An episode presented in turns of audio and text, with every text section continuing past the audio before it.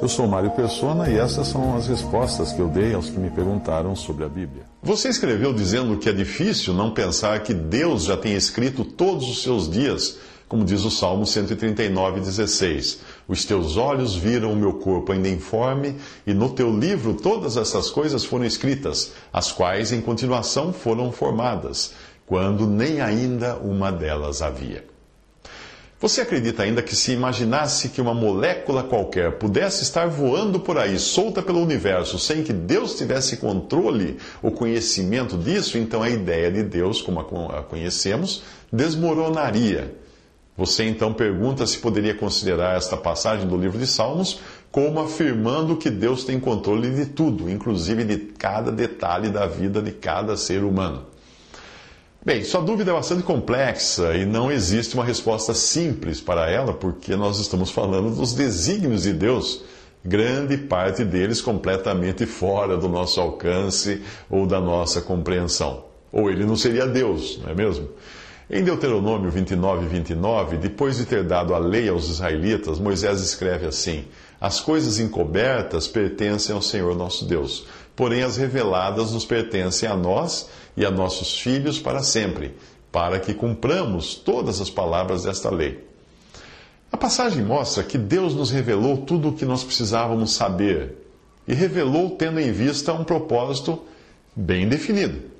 Ao homem cabe aceitar e obedecer o que foi revelado e não tentar investigar o que não foi revelado.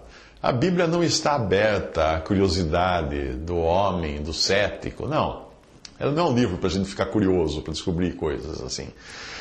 A, a, Bíblia, a palavra de Deus, nos dá tudo o que nós precisamos para a vida e a piedade, e devemos nos contentar com isso. Aquele, pois, em Tiago 4,17 fala assim: Aquele, pois, que sabe fazer o bem e não o faz, comete pecado. Tiago escreveu isso falando da nossa responsabilidade associada ao conhecimento que já temos. Isso nada mais é do que a frase do cartunista Stan Lee que foi transformada nas últimas palavras do tio do Homem-Aranha, quando ele deixou um conselho para o seu sobrinho, dizendo assim: com grandes poderes vêm grandes responsabilidades. Antes que você ache a frase de Stan Lee original, lembre-se do que disse o Senhor Jesus no Evangelho: A qualquer que muito for dado, muito se lhe pedirá, e ao que muito se lhe confiou, muito mais se lhe pedirá. Lucas 12, 48. Se você quiser realmente conhecer mais da palavra e dos desígnios de Deus, isso só acontecerá se você estiver disposto a fazer a vontade dele. Porque Deus não deixou a palavra revelada apenas para satisfazer a curiosidade humana. Não. Não adianta querer esticar o braço para sua lanterna iluminar um caminho no qual você não está disposto a caminhar. A palavra de Deus diz assim: se alguém quiser fazer a vontade dele, conhecerá a respeito da doutrina. Isto é bom e aceitável diante de Deus, nosso Salvador, o qual deseja que todos os homens sejam salvos e cheguem ao pleno conhecimento da verdade. Esses são dois versículos, um em João 7,17 e outro em 1 Timóteo 2, de 3 a 4. Pense no plano irreversível de Deus para você como um daqueles passatempos que tem um labirinto para você encontrar o caminho mais curto para alcançar o destino, o final do labirinto. Você vai traçando com seu lápis o, o seu caminho, que vai ser mais ou menos tortuoso e demorado, dependendo das decisões que você toma de virar à direita ou à esquerda numa bifurcação. Mas cedo ou tarde você acaba chegando lá, valendo a máxima bíblica: Bem sei que tudo podes, e nenhum dos teus planos pode ser frustrado. Referindo-se a Deus em Jó 42, 2. Mas Deus, evidentemente, sabe cada caminho que você irá tomar pois você ainda continua sendo um ser humano responsável e mais ainda depois de convertido a Cristo. Um bom exemplo disso é a história de Paulo, que devia chegar a Roma para ali testemunhar do Evangelho. Havia a maneira mais direta, que era do Espírito Santo de Deus, que disse a Paulo para não passar por Jerusalém antes, e havia a maneira de Paulo, que era passando por Jerusalém. Ele, Paulo, acabou chegando a Roma de qualquer maneira, porém ele teria evitado muita dor e sofrimento se ele tivesse dado ouvidos ao Espírito Santo, que tinha dito claramente que ele fosse a Roma sem escalas. Obviamente, Deus sabia o que aconteceria tanto em um caminho como no outro, porque Deus tudo vê, inclusive o futuro. e como Deus pode ver o seu futuro? Hum? Quando você vê uma estrela à noite no céu, você realmente não vê a estrela. Você vê apenas a sua luz que levou milhares ou milhões ou bilhões de anos para chegar à Terra. A luz da estrela que nós conhecemos como Sol leva oito minutos. Ou seja, quando você olha para o Sol, você não está vendo o Sol. Você está vendo o que o Sol era oito minutos atrás. Se ele já apagou, vai demorar oito minutos para você ficar no escuro. A estrela mais próxima da Terra, chamada depois do Sol, chamada Alpha Centauri, a luz dela leva quatro anos e três meses para chegar aqui. Então, quando você vê essa estrela, você não vê essa estrela, você vê como ela era há quatro anos e três meses. Quando você olha para Marte no céu, dá para ver Marte, é uma estrelinha pequenininha, vermelha, dá para ver com o telescópio, mas você está vendo Marte como era há alguns minutos. O, que faz então o sistema da direção. Imagina o sistema de direção dessas sondas que rodam pelo planeta vermelho, por Marte, aquelas sondas da NASA que estão andando por lá, eles, eles são pilotados aqui da Terra. Imagine como é, como é complexo o sistema de, de, de pilotagem dessas, desses robozinhos para fazer isso aqui na Terra. Por quê? Porque um comando que você dá vai levar 20 minutos para chegar lá. E depois vai chegar 20 minutos aqui para você saber se ele virou. É mais ou menos como se, para virar o volante do seu carro na esquina, você precisasse fazer isso 20 minutos antes da esquina. Eh, mas nem com carro velho e direção com folga levaria tanto tempo. Agora imagine Deus como um gigante, tão alto, tão alto, que quando ele está de pé, consegue olhar diretamente para a última estrela visível da Terra, cuja luz e imagem levaram 93 bilhões de anos para chegar aos nossos telescópios. Deus vê ela face a face. Por ser Deus tão alto quanto é, ele fica cara a cara com essa estrela e observa a estrela em tempo real. Eu estou dando apenas um exemplo, né? porque na verdade nós nem sabemos se essa estrela ainda existe. Porque se ela tiver explodido, uh, ou se ela explodir hoje, nós só vamos ficar sabendo daqui a 93 bilhões de anos. E eu não teria paciência para esperar, e nem você. Mas então é um exemplo muito tosco. Mas uh, agora imagine se depois de olhar para essa estrela em tempo real, cara a cara, Deus se sentasse para olhar a Terra em tempo real. Agora pense num Deus que é tão rápido, tão rápido, mais rápido até do que a velocidade da luz, que ele consegue ficar em pé e sentar, ficar em pé e sentar, e você pode dizer que Deus vê tudo em tempo real. Vê o passado, o presente e o futuro em tempo real. Embora o meu exemplo seja muito simples, já se sabe que para um astronauta voando no espaço, o tempo passa mais devagar do que na Terra. E Einstein já havia predito isso, antes até das viagens espaciais, só por meio de equações. O cara era muito inteligente. Alguém viajando pelo espaço a uma velocidade máxima, que seria próxima da luz, porque você não pode viajar à velocidade da luz, porque os cientistas acreditam que você transformaria, seria transformado em energia, qualquer coisa. Mas se vamos dizer que você chegasse próximo à velocidade da luz, o que ninguém chegou até hoje, nenhuma nave chega. Uh, essa, você viajaria, digamos, seis meses e voltaria a uma terra onde teriam se passado alguns anos. Eu vi um filme outro dia de ficção científica que era muito interessante. Um desses uh, short movies no YouTube, uns filminhos pequenos de ficção científica. Uh, nesse filminho, uma mãe que acabava de dar à luz, é futurista o filme, claro, uma mãe que tinha acabado de dar à luz foi diagnosticada com uma doença que lhe dava apenas alguns meses de vida. Então, no, no filme, ela embarca numa viagem espacial e, eventualmente, ela retorna à Terra. De vez em quando, ela retorna à Terra para visitar sua filha. E aí a história segue até ela ser capaz de conhecer a sua neta antes de morrer. Nesse período, as visitas que ela faz à Terra se passaram na Terra muitos anos, porque todos envelheceram menos, menos ela, que ela sempre volta com a mesma aparência, porque ela estava viajando a uma velocidade próxima da luz. Era como se ela decidisse visitar sua filha todo final de semana, no tempo dela, no tempo espacial, porém na Terra isso equivaleria a uma visita a cada 10 ou 20 anos.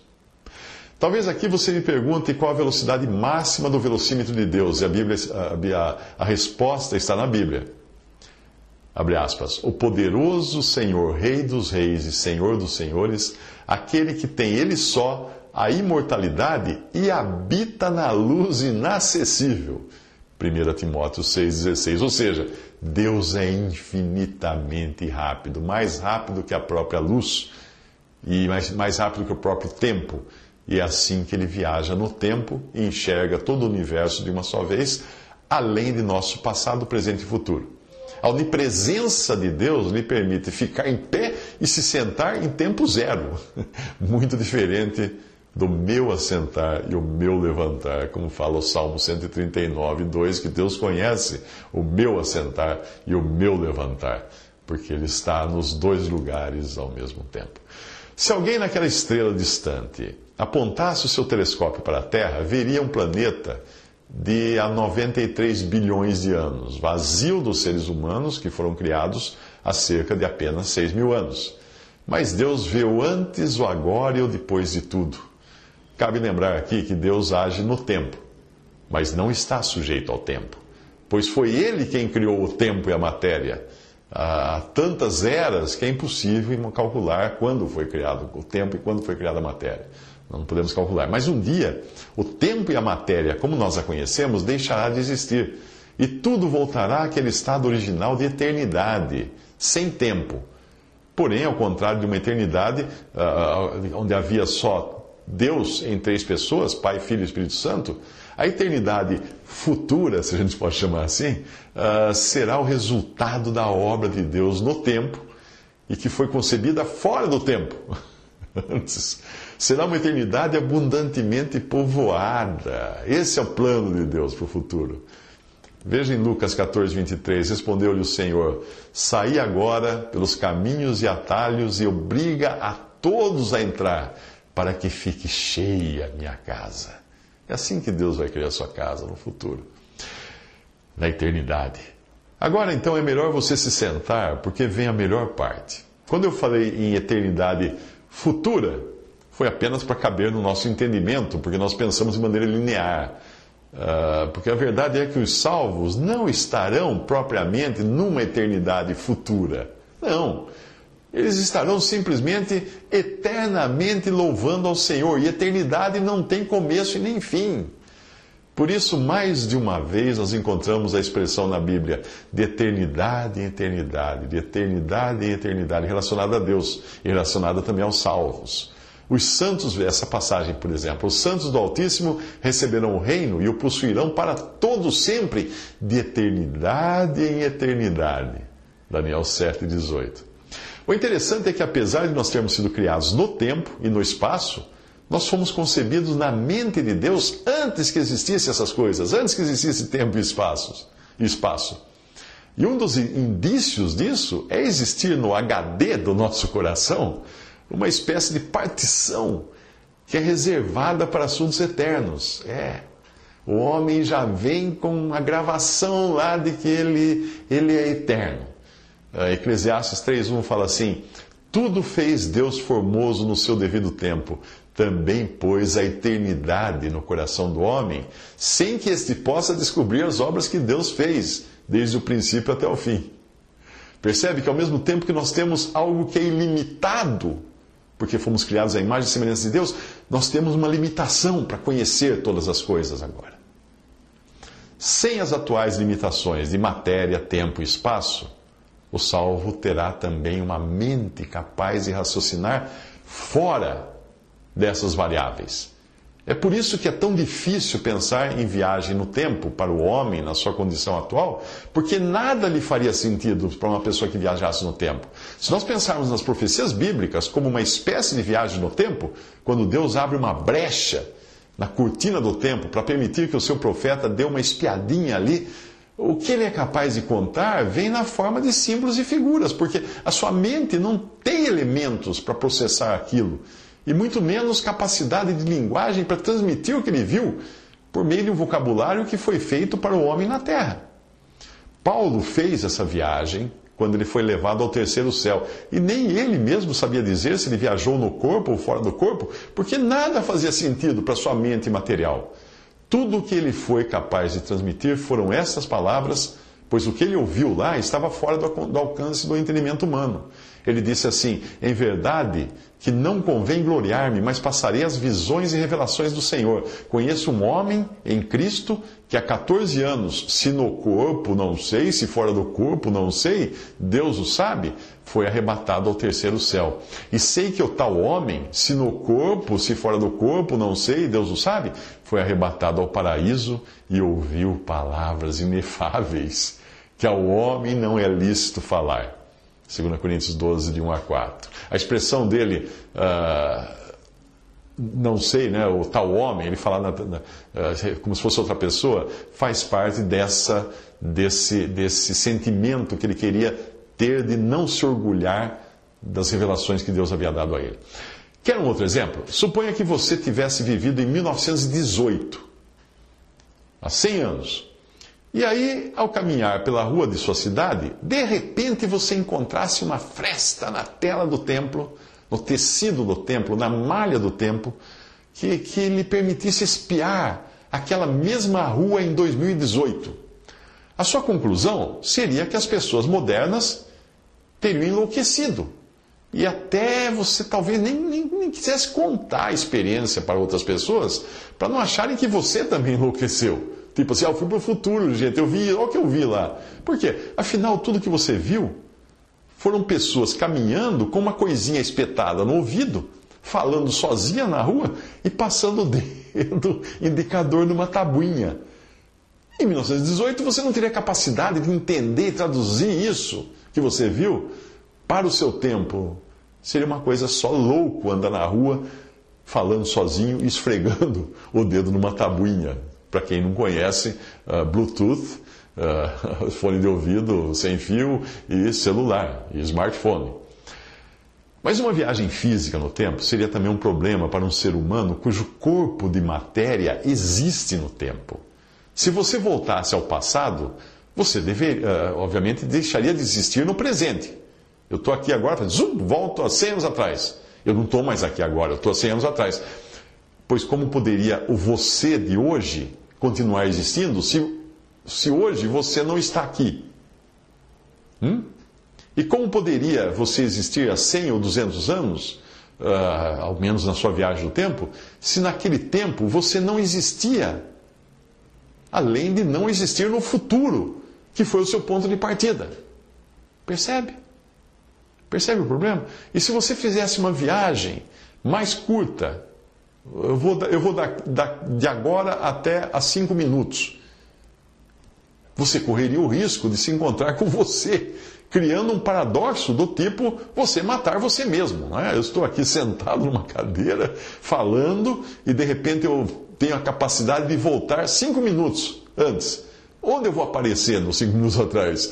Exatamente em cima de mim mesmo, na mesma cadeira, no mesmo espaço que eu estou ocupando agora. Isso me mataria. Complicado, não é? É o que chama de paradoxo do tempo. Mas vamos voltar no tempo até a sua pergunta inicial, voltar no tempo agora da sua pergunta, que era sobre o Salmo 139. O Salmo está falando primeiro de Davi e ao mesmo tempo de Davi como uma figura de Cristo na sua vinda em carne, como Messias e Rei para Israel. Mas o que diz ali pode ser aplicado a cada ser humano nascido nesse planeta. Porque diz assim: Os teus olhos viram o meu corpo ainda informe, e no teu livro todas estas coisas foram escritas, as quais, em continuação, foram formadas quando nem ainda uma delas havia. Salmo 139, 16. Portanto, resposta breve para essa longa dissertação que eu fiz da sua pergunta é a seguinte: Deus está sim no controle da sua vida, Deus está sim no controle de todas as coisas. Visite respondi.com.br. Visite 3minutos.net.